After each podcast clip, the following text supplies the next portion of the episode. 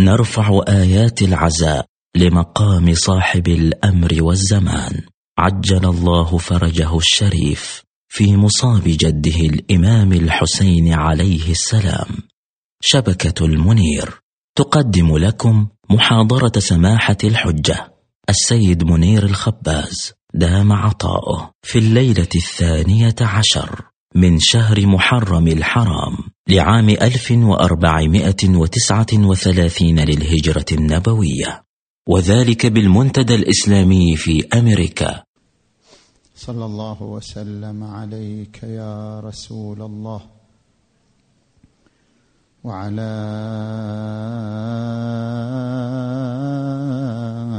أهل بيتك.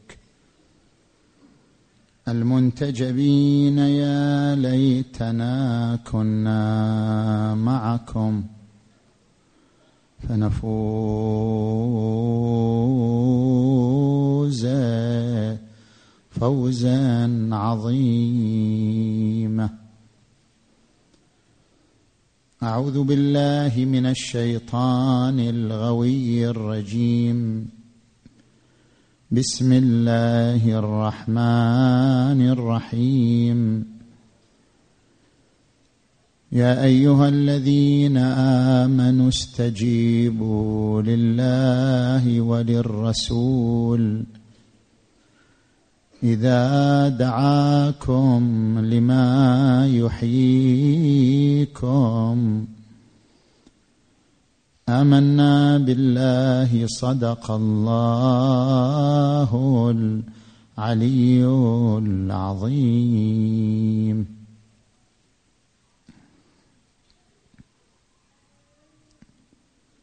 انطلاقا من الآية المباركة نتحدث حول الموقع الحضاري للدين. هناك مجموعة من أقطاب المدرسة المادية تحاول أن تقلل من الدور الحضاري للدين. مثلا دوكنز في كتابه وهم الإله صفحة ثمانية وخمسين يذكر أنه ما هو الإنجاز الذي قدمه الدين للمجتمع البشري؟ ما هي الإنجازات الحضارية التي أبدعها الدين للمجتمع البشري؟ نحن عندما نقارن بين المجتمعات الدينية والمجتمعات العلمانية نجد أن المجتمعات الدينية أكثر تخلفا من المجتمعات العلمانية. المجتمعات الدينية مجتمعات متقاتلة متحاربة تدمر الحياة وتنسف الحضارة بينما المجتمعات العلمانية تقدس الحضارة تحترم الحياة تعيش الازدهار في مجال العلم والتكنولوجيا. اذا هذا يكشف عن أن الدين نفسه به خلل أن الدين نفسه هو مصدر التخلف أن الدين نفسه هو مصدر التأخر. لذلك نجد المجتمعات الدينية أكثر تخلفا من المجتمعات العلمانية. المدرسة الدينية بإزاء ذلك بإزاء هذا الطرح الذي يوهن ويقلل من الدور الحضاري للدين. المدرسة الدينية من خلال محورين ترسخ الموقع الحضاري للدين. المحور الأول ما هو الدين حتى نعرف ما يتوقع منه وما لا يتوقع منه. نحن عندما نتساءل ما هي الإنجازات التي قدمها الدين لابد أن نعرف ما هو الدين حتى نعرف ما هي الإنجازات المناسبة للدين والمنسجمة مع حقيقة الدين. الدين فلسفة للحياة. الدين حركة فاعلة تبني الحياة كما أشار إليه القرآن الكريم. يا أيها الذين آمنوا استجيبوا لله وللرسول إذا دعاكم لما يحييكم. الدين حياة للمجتمع البشري. لأن الدين يطرح فلسفة عامة للحياة فلسفة وجودية فلسفة اقتصادية فلسفة قيمية. هناك عدة أنواع من فلسفة الدين للحياة تجعل من الدين حركة بناء حركة فاعلة حياة للمجتمع البشري. تجي إلى النوع الأول الفلسفة الوجودية. أنتوني فلو في كتابه هناك الإله. بعدما ألحد آمن كتب هذا الكتاب. ذكر في هذا الكتاب هناك فرق بين منطق العلم ومنطق الفلسفة. العلم يركز على الكيفية الفلسفة تركز على العلية الفاعلية والغائية. مثلا العلم يبحث عن كيفية العلاقة بين الجسمين. العلم يبحث عن كيفية العلاقة بين جسيمين تحت الذرية.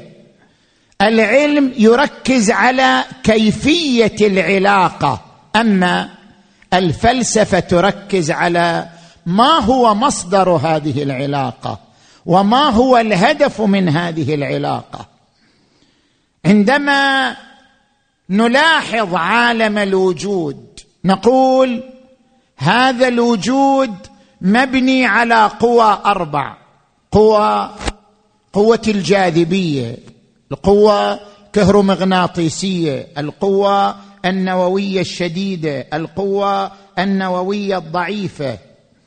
المنهج العلمي الفيزيائي هو الذي يحدد علاقات الوجود. فيقول علاقات الوجود قائمة على القوى الأربع التي تحكم مسيرة الوجود. أما الفلسفة فهي تبحث ما هو مصدر هذه القوى الأربع؟ وما هو الهدف من وجود هذه القوى الأربع؟ اذا منهج العلم يركز على الكيفية والصورة. منهج الفلسفة يركز على العلة والغاية والهدف. بما أن الدين فلسفة للحياة. اذا الدين يركز على أسئلة فطرية طبيعية تتبادر لدى كل إنسان. هذه الأسئلة الطبيعية الفطرية. ما هو المبدأ؟ ما هو المنتهى؟ ما هو المسار الوسط بين المبدأ والمنتهى؟ من أين جئنا؟ وإلى أين سننتهي؟ وما هو المسار الذي يربطنا بالمبدأ والمنتهى؟ هذه أسئلة طبيعية فطرية يسألها كل إنسان منذ طفولته حتى شيخوخته. العلم لا يمكن أن يجيب عنها. ليس من شأنه ليس من اختصاصه أن يجيب الفيزيائي عن المبدأ والمنتهى والمسار الذي يربط المبدأ بالمنتهى. أما الدين لأنه فلسفة للحياة فإنه يقدم الأجوبة الشافية عن هذه الأسئلة الطبيعية. ما هو المبدأ؟ ما هو المنتهى؟ ما هو المسار الذي يربط المبدأ بالمنتهى؟ لذلك ورد عن النبي محمد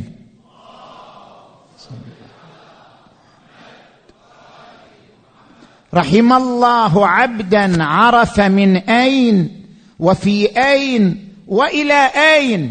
من عرف فلسفة الدين عرف أجوبة هذه الأسئلة الفطرية الطبيعية. رحم الله عبدا عرف من أين وفي أين وإلى أين. اذا هذا القسم الأول من فلسفة الدين للحياة. وهو الفلسفة الوجودية. نجي إلى القسم الثاني الفلسفه الاقتصادية. لا يوجد فكر إيديولوجي إلا إذا كان له مذهب اقتصادي إلا إذا كان له نظرة للاقتصاد لأن الاقتصاد عصب الحضارة. الاقتصاد ركيزة الحضارة. لذلك لابد من مذهب اقتصادي لكل فكر ايديولوجي يمتلك فلسفة للحياة. من هنا الدين يمتلك فلسفة اقتصادية. الدين يمتلك مذهبا اقتصاديا. هناك ركائز يبني عليها الدين مذهبه الاقتصادي في مقابل المذاهب الاقتصادية الأخرى. مثلا عندما نأتي إلى هذه النقطة صلة الإنتاج بالتوزيع صلة الثروة بالتوزيع نقارن بين الاتجاه الرأسمالي والاتجاه الديني. الاتجاه الرأسمالي لأنه اتجاه مادي يرتكز على أن الإنسان كتلة مادية جزء من الطبيعة لا يتجزأ منها. يتفاعل مع الطبيعة تاثيرا وتاثرا. لأجل ذلك الاقتصاد الرأسمالي يفصل الإنتاج عن التوزيع. يعتبر أن تنمية الثروة هدف في حد ذاته مع غض النظر عن نوع التوزيع. نفس الإنتاج نفس تنمية الثروة هو هدف في حد ذاته. لما؟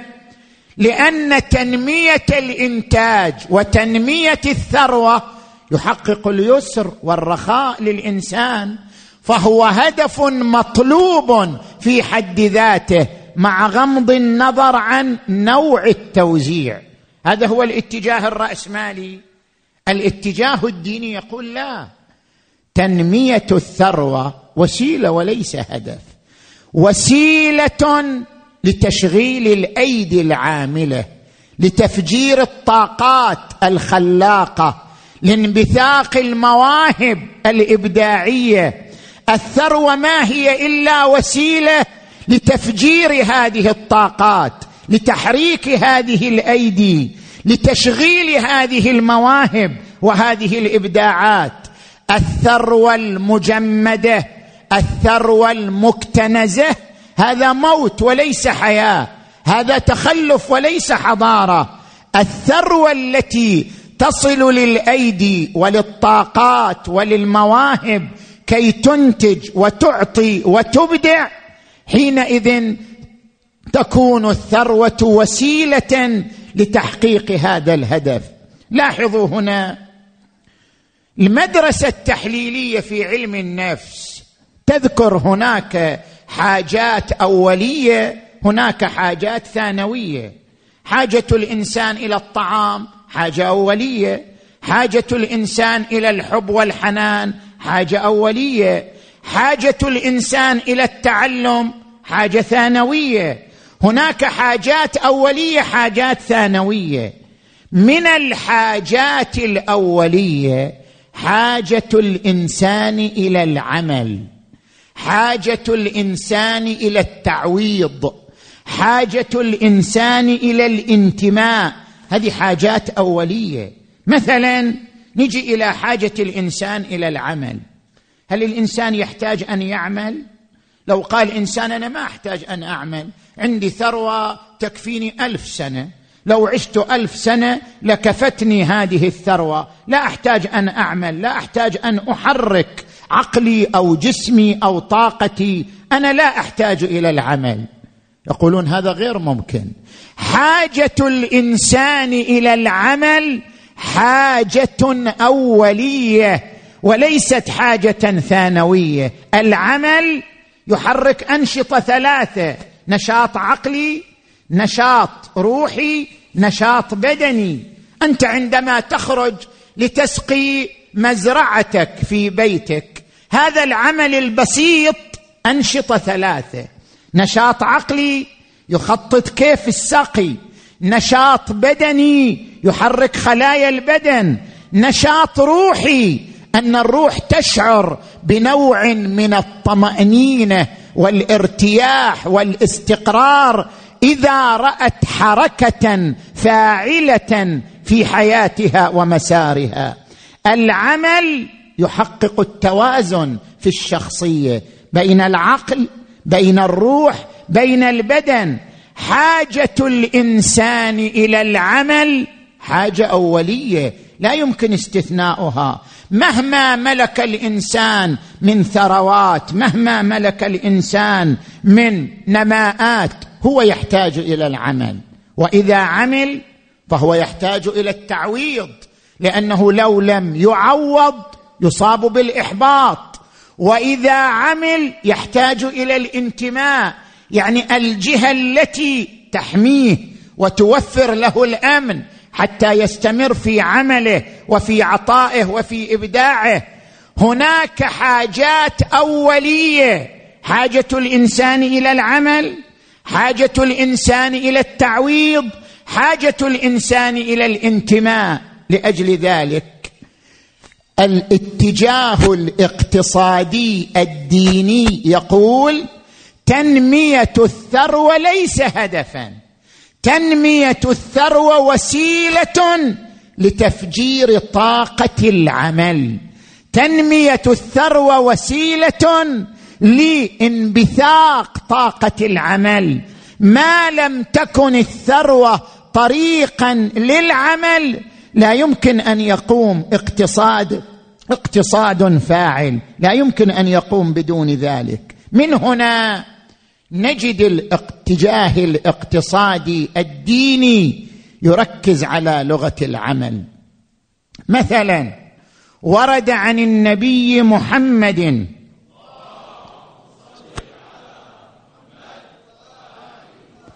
أنه رأى رجلا يعمل ويكدح فقبل يده وقال طلب الحلال فريضة على كل مسلم ومسلمة. وورد عن الإمام الصادق عليه السلام أنه سمع أن رجلا ترك العمل وتفرغ للعبادة وأن هناك من يقوته ومن ينفق عليه قال إن من يقوته أشد عبادة منه. الإمام الباقر عليه السلام كان كهلا وكان بدينا فكان يتكئ على غلامين له في حر الشمس يحرث الأرض. رآه رجل قال أنت شيخ من بني هاشم وأنت في حر الظهيرة تطلب الدنيا لو جاءك الموت وأنت على هذه الحالة ما كان عذرك. فأجابه الإمام الباقر عليه السلام لو جاءني الموت جاءني وأنا في طاعة الله أكدح وأكف نفسي وعيالي عن مسألة المخلوقين. لغة العمل لغة رئيسية في الاتجاه الاقتصادي للدين.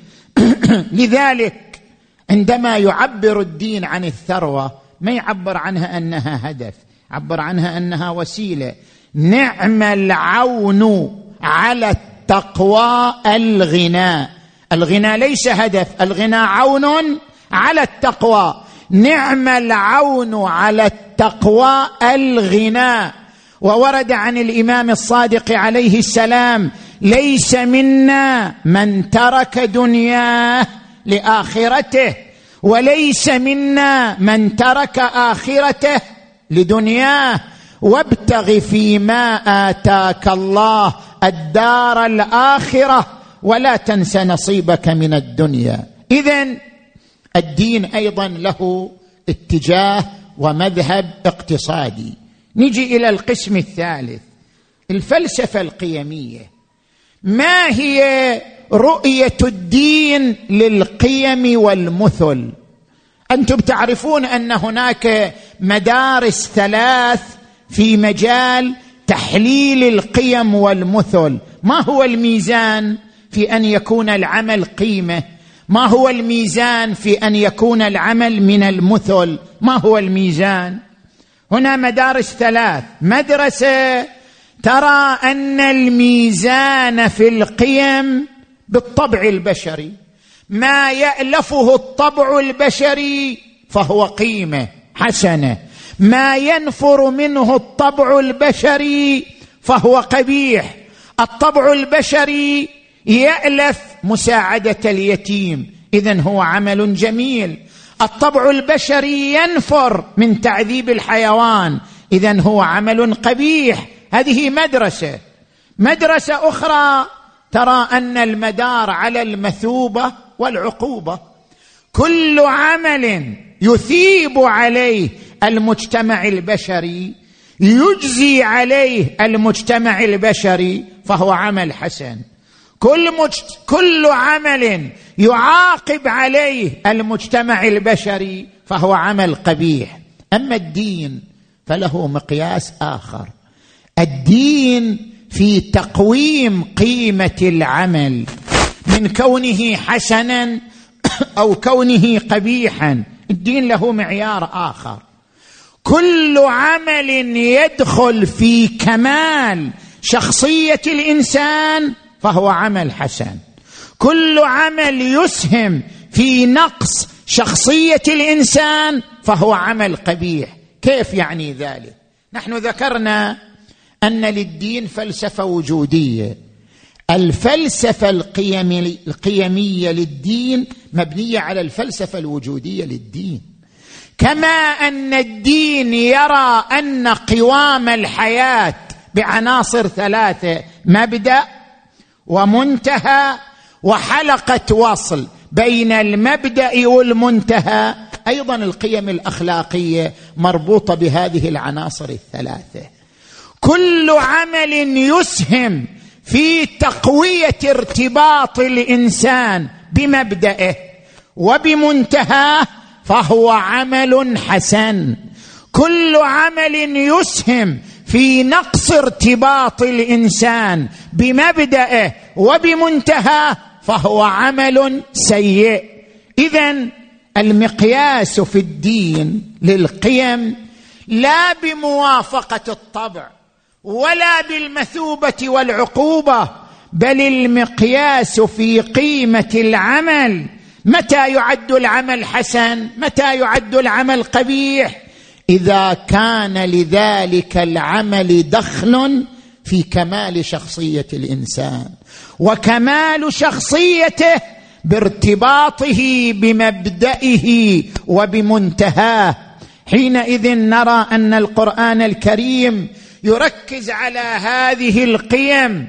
إن الله يأمر بالعدل والإحسان وإيتاء ذي القربى وينهى عن الفحشاء والمنكر لأن العدل والإحسان وإيتاء ذي القربى دخيل في قوام كمال شخصية الإنسان. دخيل في تقوية ارتباط الإنسان بمبداه وبمنتهاه. اذا النتيجة الدين فلسفة للحياة. كيف نقول ماذا قدم الدين للبشرية؟ هو قاعد يقدم فلسفة للحياة. لا معنى لأن نقول ماذا قدم الدين من إنجاز للبشرية.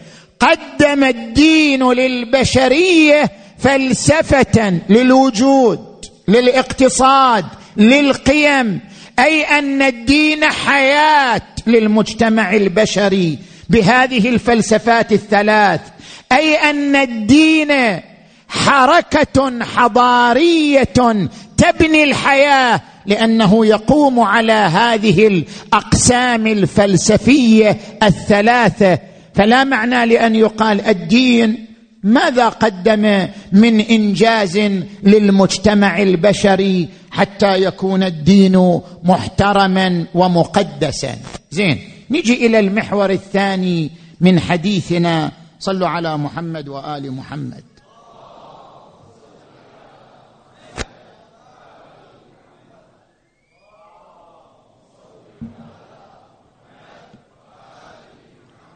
المحور الثاني في التاريخ الحضاري للدين. هناك تجاهل من بعض الأقلام الغربية للدور الحضاري للدين كأن الدين ما مر بحضارة وليس له تاريخ. الدين نزعة صحراوية بدوية لم يكتب لها تاريخ ولم يكتب لها حضارة. لذلك يركز على أن الدين لم ينتج ولم يقدم شيئا ولم يعطي شيئا. لكن إذا رجعنا للأقلام المنصفة التي تتحدث عن التاريخ الحضاري للدين وجدنا أن الدين لم يكن عبادة فقط ولم يكن محرابا فقط بل كان حياة وحضارة شامخة.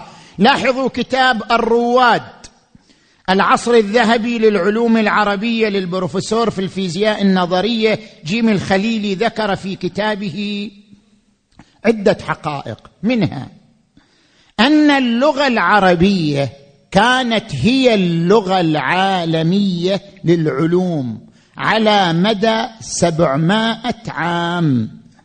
وكانت النظريات العلمية في مختلف ميادين العلم والفكر والأدب يطرحها علماء مسلمون كالخوارزمي والبيروني وابن سينا وابن الهيثم وابن حيان والرازي والفارابي وابن خلدون وغيرهم.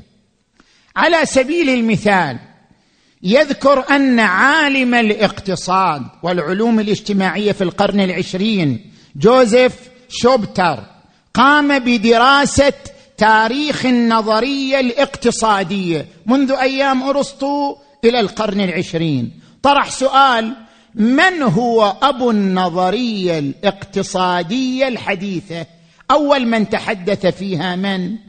يقول المشهور أنه المشهور أنه ليس ذلك العالم العربي بل عالم آخر. هو الآن يركز على أسماء هؤلاء العلماء. يقول بعد البحث اكتشف أن أبا النظرية الاقتصادية الحديثة ابن خلدون. هو أول من تحدث في أصول الاقتصاد قبل ولادتها وكتابتها من قبل علماء الغرب. أول من تحدث عن تقسيم العمل قبل آدم سميث. أول من تحدث عن قيمة العمل قبل ديفيد ريكاردو.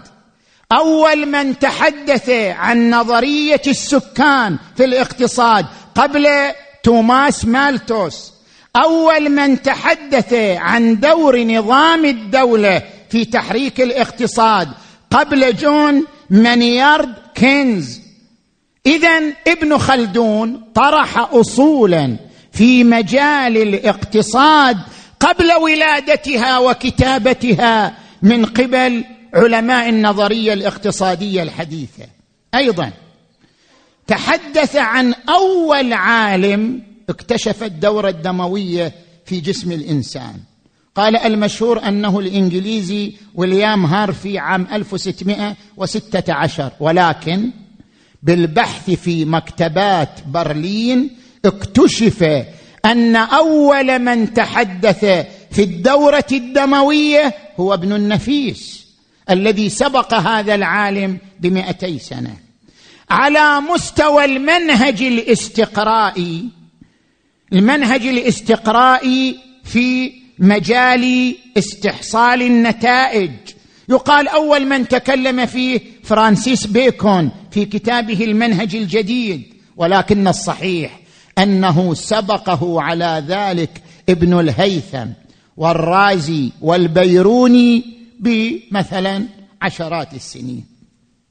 مجلة عالم المعرفة هذه المجلة يوجد منها جزءان آه، ظهر في مايو عام 2017 عدد 448 جزءان من تأليف جيمس تومر. عالم إنجليزي كتب في هذين الجزئين حكمة الشرق وعلومه. اللغة العربية في إنجلترا على مدى قرون. ماذا أعطت وماذا أنتجت وماذا قدمت؟ راجع كتاب تأثير الإسلام في أوروبا في العصور الوسطى ترجم عام 2016 صفحة 74 من هذا الكتاب يقول منذ عام 800 إلى عام 1300 كل الكتابات الطبية باللغة العربية. بواسطة سبعين كاتبا معظمهم من المسلمين. وكتاب القانون في الطب لابن سينا كان اساسيا في الطب حتى القرن السادس عشر. وله شروح بلغات مختلفة منها الإنجليزية.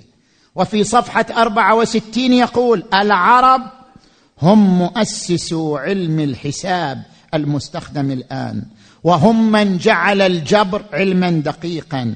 وهم من أسس الهندسة التحليلية وعلم المثلثات المستوية والكروية. اذا تجاهل التاريخ الحضاري للدين من أجل تصوير أن الدين ليس إلا مجرد طقوس وعبادات لا أكثر من ذلك لم يقدم انجازا للبشرية. هذا مكابرة. الدين عندما كان حركة فاعلة وعندما كان حضارة وعندما كان حياة كان يقدم هذه الإنجازات للمجتمع البشري. نعود إلى النقطة الأولى لنختم بها. من الذي حصر الحضارة في الإنجازات المادية؟ حتى نقول الدين لم يقدم إنجاز مادي اذا الدين ليس حضاريا. من الذي حصر الحضارة في الإنجازات المادية؟ الحضارة كما تعتمد على الإنجازات المادية تعتمد على المثل تعتمد على القيم. لا يمكن أن تقوم حضارة بدون مثل بدون قيم وإلا فهي حضارة ميتة. الحضارة لا ترتكز على الإنجازات المادية فقط. لذلك عندما نرجع إلى الدين الإسلامي ونجد أن الدين الإسلامي يمتلك لائحة حقوقية أوسع مما قدمته المنظمات الحقوقية إلى يومنا هذا. الدين الإسلامي يجعل حقا حتى للنطفة في أول لحظة من لحظات وجودها. لها حق البقاء لها حق الاستمرار. وإهدار هذه النطفة جريمة وظلم واعتداء. الدين الإسلامي يرى أن للمؤمن حق الحرمة حق الكرامة. ليس لك أن تسيء الظن بالمؤمن فضلا عن أن تغتابه فضلا عن أن تظلمه بقول أو بفعل. يا أيها الذين آمنوا اجتنبوا كثيرا من الظن إن بعض الظن إثم. ولا تجسسوا ولا يغتب بعضكم بعضا. حتى سوء الظن ممنوع. يعني للمؤمن حقوق معنوية تصل حتى إلى هذا المستوى أن لا يساء الظن به. وأن لا تتتبع عوراته وعثراته وأن لا يعتدى عليه بقول أو بفعل. المدرسة الحقوقية للدين تناولت حتى الميت وهو في قبره. الميت وهو في قبره له حق. حتى لو كان القبر ليس ملكا له حتى لو كان القبر في أرض مباحة. مع ذلك لا يجوز نبش قبره. لا يجوز التصرف في جسده. لا يجوز التصرف في شؤونه. حرمته ميتا كحرمته حيا. له حرمة له كرامة. كان حيا أو كان ميتا. ولقد كرمنا بني آدم. وحملناهم في البر والبحر ورزقناهم من الطيبات وفضلناهم على كثير ممن خلقنا تفضيلا. الإنسان له كرامة حتى بعد موته. فكيف إذا كان مؤمنا؟ فكيف إذا كان عظيما؟ فكيف إذا كان منبع الإيمان ومصدر الإيمان؟ فإن حرمته بعد موته تتصاعد وتتضاعف حرمة لجسده حرمة لشؤونه حرمة لدمه حرمة للحمه حرمة لسائر تفاصيله خصوصا إذا كان عظيما من العظماء. لذلك الاعتداء على جسد الميت جريمة. الاعتداء على جسد الميت ظلم عظيم. لهذا يذكر التاريخ بكل أسف وبكل استنكار وبكل تنديد. أعظم جريمة جرت في تاريخ البشرية الاعتداء على حريم رسول الله الاعتداء على ذرية رسول الله الاعتداء على سيد شباب أهل الجنة.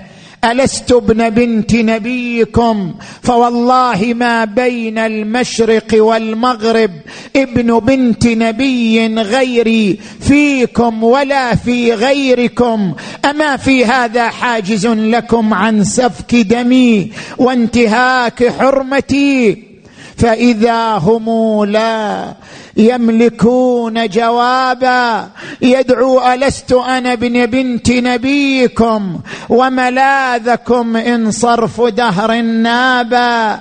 هل جئت في دين النبي ببدعة؟ أم كنت في أحكامه مرتابا؟ إن لم تدينوا بالمعاد فراجعوا أحسابكم. إن كنتم أعرابا فغدوا حيارى لا يرون لوعظه إلا الأسنة. والرماح جوابا حتى إذا أسفت علوج أمية. ألا ترى قلب النبي مصابا. صلت على جسم الحسين سيوفهم.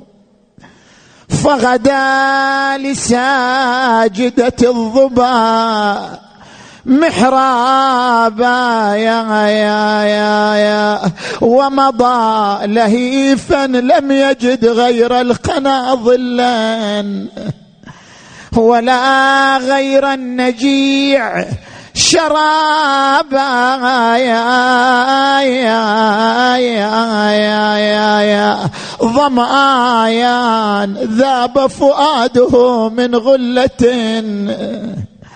لو مست الصخر الأصم لذاب.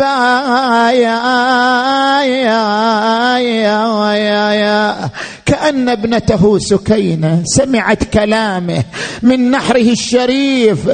وقد مات عطشان ظمآن. شيعتي مهما شربتم عذب ماء فاذكروني.